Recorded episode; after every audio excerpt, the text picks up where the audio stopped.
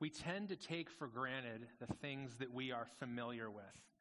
And one of the things that many of us in this room are super familiar with is the English language. If stats and kind of just data patterns and data sets are true, the majority of you, the vast majority of you in this room and watching online, only speak one language, and that's the English language. You grew up with it, it's all you've known. And so, because of that, most of us don't realize just how hard this language is to learn that we speak. If you've met somebody that is a non native English speaker or for whom English is a second language, you know that it's, it's not easy to learn this language. Our language does not follow the rules. It breaks all of its own rules and it's inconsistent. There are words that are spelled differently but pronounced the same. There are words that are seem to be spelled and uh, pronounced similarly, but then they're very different. It can be a very hard thing to learn and speak English. Even some of you who speak English have a hard time pronouncing some words, like this one. How do you pronounce this word? Is it quinoa or quinoa? Or um, you're in the store looking at the rice, and should I get rice or should I get this one I can't pronounce? I love going to get a smoothie and watching somebody try to pronounce this word right here. Is it acai? Is it a- acai? It's acai. Um, we live in an area where this word is relevant. How do you pronounce this word? Is it rural or rural or rural? You know, like how do you pronounce that word? One of the hardest words I pronounce is this word right here. I just say W sauce, you know? Um, it's uh, Worcestershire. Um, one of the hardest words I found this week, I went for a search, is this word right here. So this is an ear, nose, and throat doctor, an otorhinolaryngologist. I did practice that one this week. And what's interesting is that there are some words that challenge our tongues, but then there are other words that we say that challenge our souls. Like this phrase saying, I have a problem is way harder than saying quinoa saying I was wrong can be way, harder than pronouncing acai. When you've screwed up, saying I'm sorry will challenge you much more than Worcestershire. Or how about this one? I forgive you. For me, one of the hardest words to say is I need help. I don't like to need help. I don't like the feeling that is associated with asking for help. I've had to work really hard to get these three words out and tell myself that I'm not a failure for having to ask it. And what we're going to see today in the message is that when we are willing to take bold steps and say bold words, incredible things can happen. We're in a series this spring called Didn't See It Coming. We're talking about those moments in life and a particular moment in the Bible that people didn't see coming. It surprised them, caught them off guard. They found themselves in an unexpected circumstance. And we've been following the story of the book of Ruth in the Old Testament. And last week, when last week's message ended, it was a bit of a cliffhanger. Now, it wasn't like your favorite TV show where you're waiting one week for the next episode to come out on streaming. It's there in your Bible. You can read it. I finished where I finished in my sermon. You could have gone home and read it. But when last week's message ended, we watched what Ruth and Naomi did that was bold and courageous and obedient. And then, as Jake mentioned in his prayer, they had to wait. They did all they could, and now it was okay, what is God going to do? And so we've now been a week later, and we're going to pick up the rest of the story. So if you have your Bibles today, I want to invite you to open to Ruth chapter 4. Ruth is the eighth book in the Bible. It's after the book of Judges, before the book of First Samuel in this series, we've been, we've been doing a chapter a week. With this chapter, we're going to break it into two messages. So the last week in this series will be next week. We'll tackle the final section of Ruth 4. But today we're going to be in the first part of this chapter. And what we're going to see today in this chapter is three elements to this redemption story. And so if you have your Bible with you, or even if you don't, I want to invite you to stand as we honor God's word, as we dive into this first section together. If you don't have a copy of the scriptures, our friend Kelly is going to have it on the screen next to me or behind me for you to follow along. Here's how Ruth 4 opens Boaz went to the gate of the town and he sat down there. Soon the family redeemer Boaz had spoken about came by. And Boaz said, Come over here and sit down. So he went over there and sat down. Then Boaz took ten men of the town's elders and said, Sit here. And they sat down. And he said to the Redeemer, Naomi, who has returned from the territory of Moab, is selling the portion of the field that belonged to our brother Elimelech. I thought I should inform you. Buy it back in the presence of those seated here and in the presence of the elders of my people. If you want to redeem it, do it. But if you don't want to redeem it, redeem it, tell me so that I will know, because there isn't anyone other than you to redeem it, and I am next after you. I want to redeem it. He answered. Jesus, we pray that we would see with clarity the beauty of the redemption you do in people's lives because you're willing to pay the price that they might be able to come home to you. And I pray, Lord, that the words of my mouth and the meditations of my heart will be pleasing to you today, my rock and my redeemer. In your name we pray. Amen. You can be seated.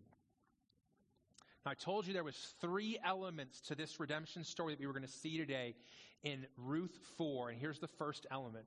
Boaz activates his plan to redeem. Boaz has a plan, and he puts it into action. Now, if you were here last week, you know that Ruth and Naomi had a plan. Ruth 3, Naomi makes the plan. Ruth executes that plan. Now we see that Boaz has a plan. So for those of you who tend to not make plans, that's okay. That's maybe how God wired you. Maybe you're more just kind of impulsive and spontaneous. But there is a place for planning even as we follow Christ. And this plan begins to be activated at the town gate. Because in the day of Boaz and Ruth and Naomi, if you lived in a town that had any size, your town would be surrounded by walls to protect your town from people who had evil intent. And so the people would gather together to do business, to see each other at the town gate in the hole in the wall. Now, in our town, there are not walls surrounding Prescott. But there are places, if you want to see people, that you go. For me, on the weekend, if I want to see people, I either go to the downtown square or Costco. I will see people if I go to one of those two places. But for them, the town gate was that gathering place that everybody going in and out of the town had to go through, and it's the place where business and transactions were done. And so Boaz goes there knowing that the man he needs to talk to will eventually come by, and that man is what's called the kinsman redeemer. He is a relative of Boaz and Ruth. He is, in fact, a closer relative than Boaz. And, and, and this man comes and Boaz says, Hey, your relatives, Naomi and Ruth, are about to have a business transaction. They're going to sell the land that fell to Naomi when her husband Elimelech died. They're going to sell the land to take care of themselves and provide for themselves, which triggers an ancient law that was rooted in the Old Testament. Now, if you've ever read the Old Testament before, you know that typically Leviticus is where all Bible reading plans die. You love the stories of Genesis. You remember the story of Exodus. Think about Charlton Heston in that moment. But get to Leviticus and it gets hard. So most of us have not read Leviticus 25 because in Leviticus 25, Moses, speaking on behalf of God, says, The land is not to be permanently sold because it's mine. And you are only aliens and temporary residents of my land. You are to allow the redemption of any land you occupy. If your brother becomes destitute and sells part of his property, his nearest relative, his kinsman, may come and redeem what his brother has sold, hence the term kinsman redeemer. And the meaning of the word redemption that we see in this text is to set free by paying a price. And so what's going to happen here is that Ruth and Naomi need to be able to survive. And they're going to use the land to give them the resources to survive. But according to Leviticus 25, a stipulation is put into place so that the land stays in their family and it's going to be purchased by a family member to keep it in their family. Now, again, this is a very different world than our world. And the reason that I know that is because of what's about to happen right now. How many of you were born in Prescott or the Quad Cities? Raise your hand. How many of you are natives? Okay, I see like five hands. How many of you moved here and you were not born here? Raise your hand. Keep your hands up. Okay, like 90 plus percent of you, it was even higher at the nine o'clock service. You left somewhere to move here. Some of you left land and you sold land. Some of you left a home and sold a home. And it wasn't that big of a deal for you. Maybe it was hard. It's where you'd always lived. Maybe it was hard. It was the home that your kids grew up in. Maybe it was the home that you first owned with your spouse. But you and your relationship to that land don't even touch the relationship the people had to the land in the book of Ruth. Because in the book of Ruth, land, life, and legacy were all attached to one another. The land that they owned, that Elimelech owned, that Naomi's going to sell, was given to their family through God's blessing of the, the child of Jacob that they were, the 12 tribes of Israel. This land came from God through their ancestor, and it was to stay in their family. People didn't migrate away from family in that day. They stayed there, and land was passed down along the family line. And how your land went was how your life went, and the way you passed on your legacy was through your land. So this is not just a business transaction like, hey, we're going to upgrade our house. We're going to move maybe from further out in, Ch- in Chino or in Dewey. We're going to move it maybe to Prescott. This is not like an upgrade or a change. This is the livelihood and the legacy of their family. That's why it's so important. And so they go to the city gate with the 10 elders there to kind of authorize and sanction the transaction. And Boaz looks to this other kinsman redeemer and says, Do you want to redeem it? And he says, I want to redeem it. And what we see happens next, this is not in the Bible. So this is just Scott. So I'll just tell you, this is not inspired. The Bible is inspired and, and inerrant. Scott is not inspired, and he is errant every day. But I think Boaz knew this guy, and he calculated his plan based upon what he knew this guy was going to do. Because what Boaz does is he asks the first question. This man, who we don't know who he is, says, I want to redeem it. And then Boaz goes, Okay, now that you want to redeem it, I'm going to tell you a little bit more. That's the second part of this redemption story. Number two, for taking notes Boaz was willing to pay the price to redeem Ruth and Naomi. Why is it a big deal that he was willing to pay the price? Because the other guy wasn't. If you have your Bible still with you, open up to Ruth 4, verse 5. There it says, Then Boaz said, By the way, that's not in the Bible, that's just Scott's translation. Want a piece of information? On the day you buy the field from Naomi, you will acquire Ruth the Moabitess, the wife of the deceased man, to perpetuate the man's name on his property. The Redeemer replied, I can't. I can't redeem it myself, or I will ruin my own inheritance. Take my right of redemption because I can't redeem it. At an earlier period in Israel, a man removed his sandal and gave it to the other party in order to make any matter legally binding concerning the right of redemption or the exchange of property. This was the method of legally binding a transaction in Israel. So the Redeemer removed his sandal and said to Boaz, Buy back the property yourself. So Boaz said to the elders and all the people, You are witnesses today that I am buying from Naomi everything that belonged to Elimelech, Chilion, and Mahlon, his two sons. I have also acquired Ruth the Moabitess, Mahlon's widow, as my wife, to perpetuate the deceased man's name on his property, so that his name will not disappear among his relatives or from the gate of his hometown. You are witnesses today. So, what we see happen here is in this second piece of information, Boaz says, Hey, by the way, buddy, this is a package deal. It isn't just that you're going to buy a piece of land, you're going to get a wife too.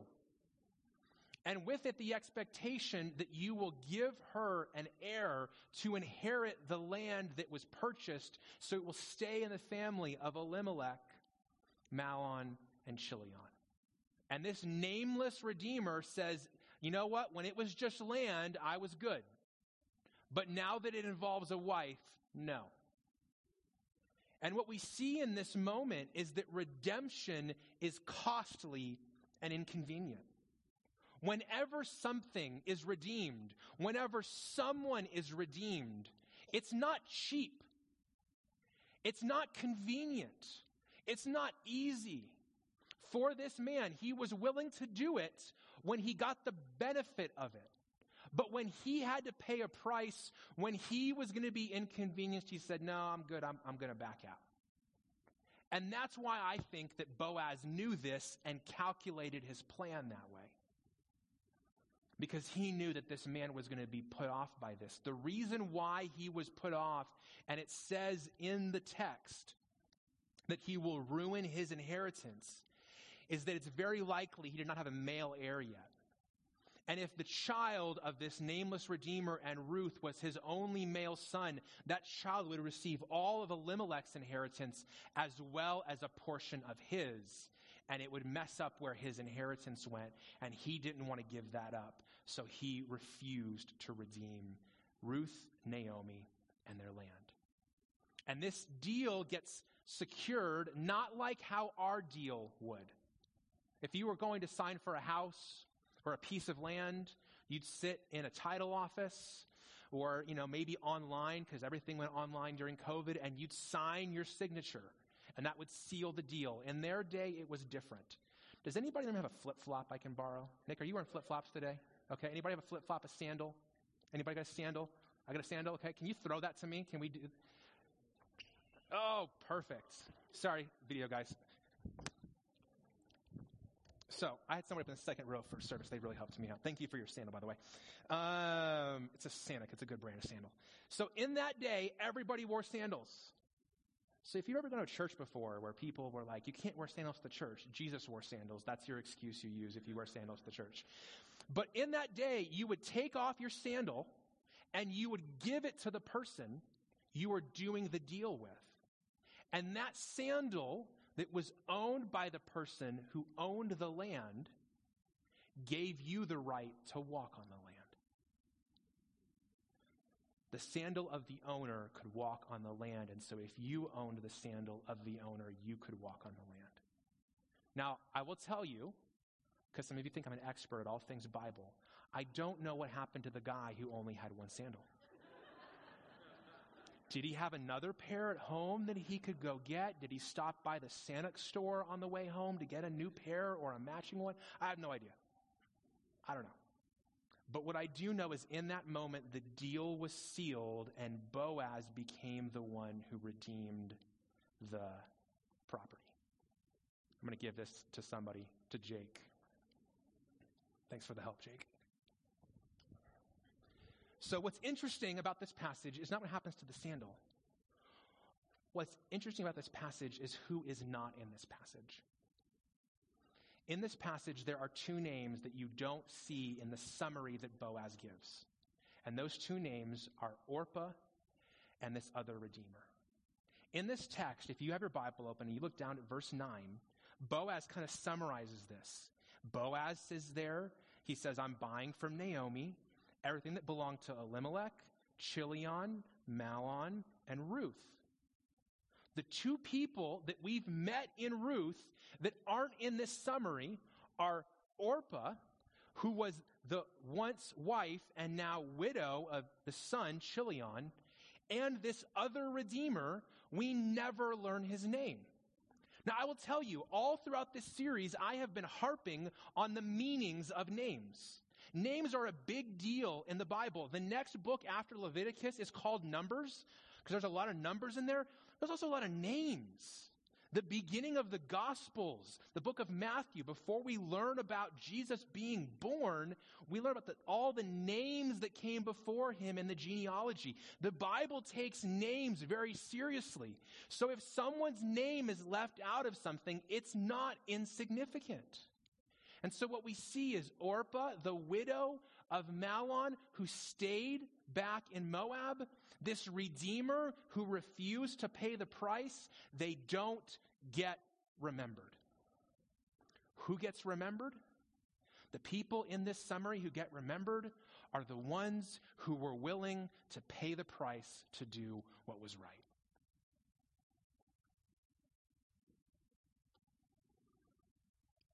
Let me tell you what I'm saying and what I'm not saying. I'm not saying that if you choose to do what's right, you will be famous. What I am saying is that if an opportunity comes to do what's right and you have to pay the price, what we see in this moment, in this narrative, those who paid the price got remembered. And that's why in our culture this message is so important. Because we live in a culture that says, don't pay the price, don't be inconvenienced, go the easiest way. There would not be a book of Ruth if Ruth hadn't been willing to pay the price in chapter 1 to go back home with Naomi. There wouldn't be redemption in chapter 4 if Boaz hadn't paid the price to redeem them. And what we see in this text is the people who get remembered are the ones who are willing to pay the price to do what's right. The third piece of this redemption story is this Boaz and Ruth experience the power of a blessing. A blessing. If you have your Bible open, we're going to hit the final two verses we have for today, verses 11 and 12, which read All the people who were at the city gate, including the elders, said, We are witnesses. May the Lord make the woman, Ruth, who's entering the house, your house, like Rachel and Leah, who together built the house of Israel. May you be powerful in Ephrathah and your name well known in Bethlehem. May your house become like the house of Perez, the son Tamar bore to Judah, because of the offspring the Lord will give you by this one young woman. What happens in this moment is a blessing. A blessing is a foreign concept to our world. When you hear blessing, you think of the prayer that you hope is short before you eat your food so it doesn't get cold. In my family, we pick the people to pray who could pray the shortest. Because there are people, if you prayed, that you knew the food was going to be cold. That's not the blessing we're talking about here. In this moment, the elders of this community would bless at the end of a transaction like this. When a father was dying, he'd call in his children, he'd lay his hands on them, he'd give them a blessing. And in this passage, a blessing is given over three people or three groups. The first one is Boaz. In verse 11, it says, May Boaz be blessed. May he be powerful and his name well known in Bethlehem. What we've seen throughout this book is Boaz is well known. He has what we would call fame, not because of his wealth, but because of his character. Boaz is well known not because he owns a lot of land, but because of who he is as a man. If you were here a few weeks ago, we were in Ruth 2. Ruth 2 says Boaz was a prominent man of noble character from Elimelech's family.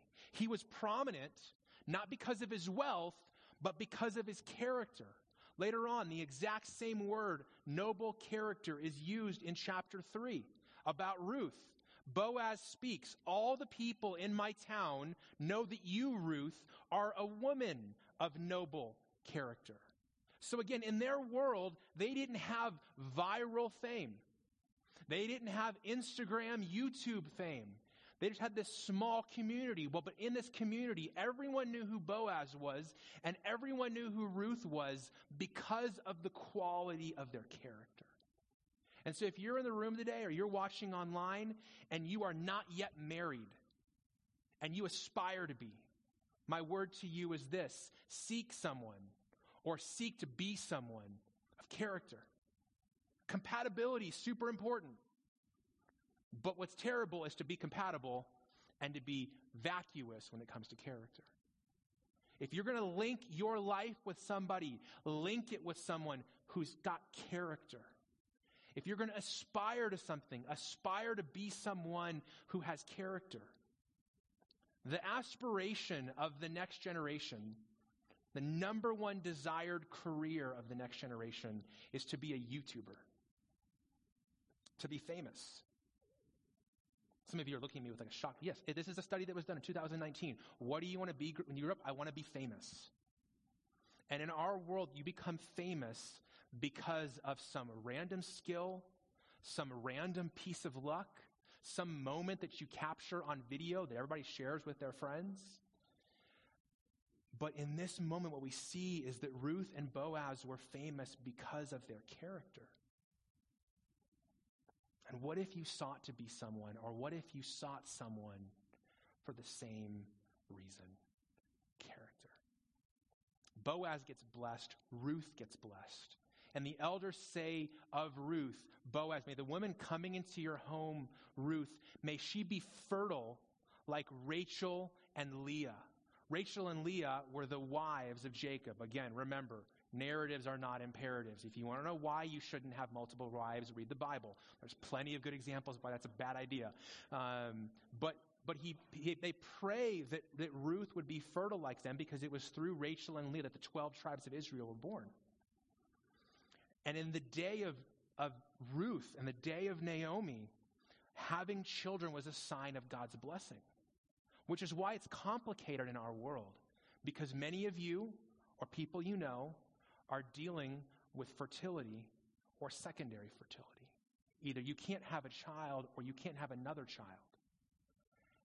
And I will tell you that this is the reality in the Old Testament, but it's not the reality today. God does not love you less or think that there is something wrong with you that he's trying to punish because you can't have a child. But in this day, they were praying that she might have many children. And they tie it to the name of their home. They say, May Ruth be like Ephrathah, which means fruitful. The town they live in, the town gate they're at, is the gate to a town that has two names Bethlehem, where Jesus would be born, Ephrathah. May you be fruitful like the name of the place we call home. And then finally, they say, bless their children, which we'll get to next week. You got to come back for that one. Some of you have been on Cornerstone for a while and heard me preach a lot of sermons. You're like, Scott, this sermon is missing something. You didn't start with your big idea. I know, I broke the pattern. I'm ending with it. The big idea of this message is this that what Boaz does for Ruth in this life, Jesus does for us eternally. Boaz is a sneak peek or a preview of what Jesus will one day do for you and for me. See, we see in Jesus that unlike the other kinsman redeemer, Jesus is willing to redeem us. On the cross, Jesus gave up his life for you willingly. He wasn't compelled to, he wasn't forced to. He himself said in John 10, I lay down my life so that I may take it up again. No one takes it from me, but I lay it down on my own. I have the right to lay it down, I have the right to take it up again. Jesus didn't die because he had to, he died because he chose to. He willingly gave up his life just as we just saw Boaz willingly sacrifice to redeem Ruth. Second, Jesus is able to redeem because he's our kinsman, he's our near kinsman. Jesus didn't just say, hey, they're forgiven, they're redeemed from heaven. He came to earth. And in Hebrews 4, the writer says, We do not have a high priest who's unable to sympathize with our weaknesses, but we have one who has been tempted in every way as we are, yet without sin. The reason why Jesus' death matters is he came when he took on flesh, and everything that we have faced or will face, he faced. The difference is we stumble and sin, and he did not. And the third piece is that Jesus can pay the redemption price in a day, in a way no one else can. In the book of Acts, I believe it was Peter who said, There is salvation in no one else, for there is no other name under heaven given to people by which we must be saved. There are well known leaders of faiths and religions around the world Confucius, Muhammad, Buddha, Joseph Smith. Each of them taught with some degree of wisdom. All of them died and their deaths did not change anyone's eternity. Someone could walk in this room today the same way somebody did into a store in Buffalo yesterday. And I could take a bullet for you. And that would extend your life, it would change your life. But it would not change your eternity. And when Jesus redeems us, he pays the price for us in a way no one else can. I can die for you, but I can't redeem you. Only He can. And so, what we see here is that you and I, we have a Redeemer and a Savior. The question is will you embrace His redemption? Will you trust what He's done for you? And will you allow Him to redeem you? I've got some next steps for you before we close today that I'd encourage you to take this week. The first one is this embrace God's love and your value in His eyes because of the price He paid for your redemption. Why do you matter? Why do you have worth? Why do you have value? Because Jesus left heaven, came to earth, and willingly died for you. Not compelled, willingly. He came not out of compulsion, but out of love. And so, as you think about yourself, your identity, your worth, I would encourage you to embrace His love as the statement of your value in His eyes. Do you matter? Look to the cross. The cross is God's expression of love that says you have worth and value. The second next step is this reject the temptation to make decisions based upon the least amount of sacrifice required. Some of you are facing big decisions today or in this season. Maybe you're making a pro and con chart, you know, divide a paper in half, pros and cons. Sometimes we make decisions like we shop for groceries. What's the cheapest option? I'd encourage you to not make decisions based upon how little sacrifice do I have to make. If you do that, you'll never have kids. You won't stay married. You won't care for your family. And you'll skip opportunities God puts in front of you. Because God's math, when it comes to sacrifice, is not our world's math. Number three, pay attention to your character and trust God with your impact. I mentioned that uh, Kendall, who's singing today, is graduating this week. Now, some of you who are watching who are graduating or you're in a season of transition as you move from co- high school to college to young adulthood, I'd encourage you. You're going to step into a world that values impact, influence, and fame. And people are going to tell you to put your focus there. What do you want to do? What job are you going to have? How much money are you going to make? And I'd encourage you to chart a different path. To pay attention not to your talent or to your success, but to your character. I started preaching for the first time 18 summers ago. And in those 18 years since I've been preaching, I have seen preacher after preacher, leader after leader, author after author, influencer after influencer pay attention to their impact, ignore their character, and destroy the lives and faith of millions. Their names are now famous for all the wrong reasons. Ravi Zacharias, Bill Hybels, Mark Driscoll, Pete Wilson, James MacDonald. People who didn't remember that your success and your talent can take you off a cliff. Your success and your talent can take you places your character cannot sustain you. And when you stop paying attention to your character and start focusing on your impact, you're setting yourself up for a fall. So, in a world where we are becoming known as followers of Jesus for leaders who lack character, choose a different path. Pay attention to your character and say, God, I'm going to trust you with my impact. Number four, pray for the person who needs to hear the gospel and invite them to church next Sunday. So if you know somebody, you've been praying for them, you've been sharing the gospel with them, and you're like, man, Easter's done. Is there another good Sunday? Yeah, next Sunday. It's a great Sunday. The way this passage ends is one of the best pictures of the gospel in all of the Bible. I will encourage you, though. It is not your job to invite them here and tag me and say, hey, it. I got him here, Scott. Now you save him. I can't save anybody. If there's an invitation and it's a great moment for it, do it. But you have just as much of a responsibility to share the gospel with them as I do.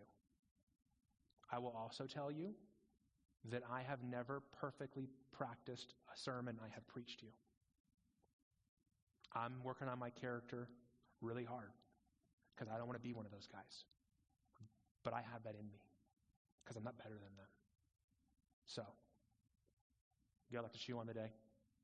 Let's pray. Jesus, we thank you so much for your word. We thank you for the way that it speaks to our hearts, our life, our challenges, our opportunities. Thank you so much that this is a place and Cornerstone is a home for people of all ages. People who are looking at their life with a ton in front of them. And there's opportunities to chart a life that's about character or a life that's about success. I think this is a place where people are thinking about their legacy, how they're going to be remembered, and what they're going to leave behind. All of us, Jesus, are going to walk this life with fits and stumbles and falls. If we didn't, then we'd have no need for a Redeemer and a Savior. So I pray that as we listen to and connect with this story in Ruth, we recognize our need for a Savior, our need to be redeemed. And if you're watching today from home, you can hear my voice in this room. I wonder if today is the day of your redemption. The day you put your faith and trust in Jesus to do for you what you can't do for yourself.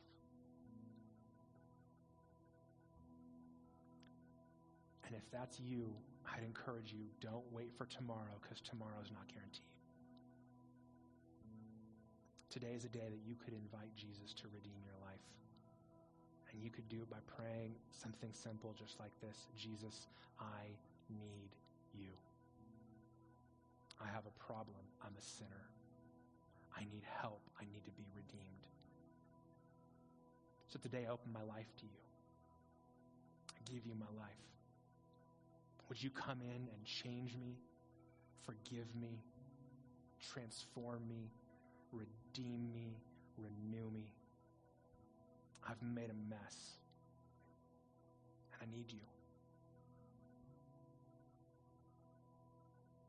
Today, I put my faith in you, Jesus, because you did for me what I can't do for myself. In your name we pray.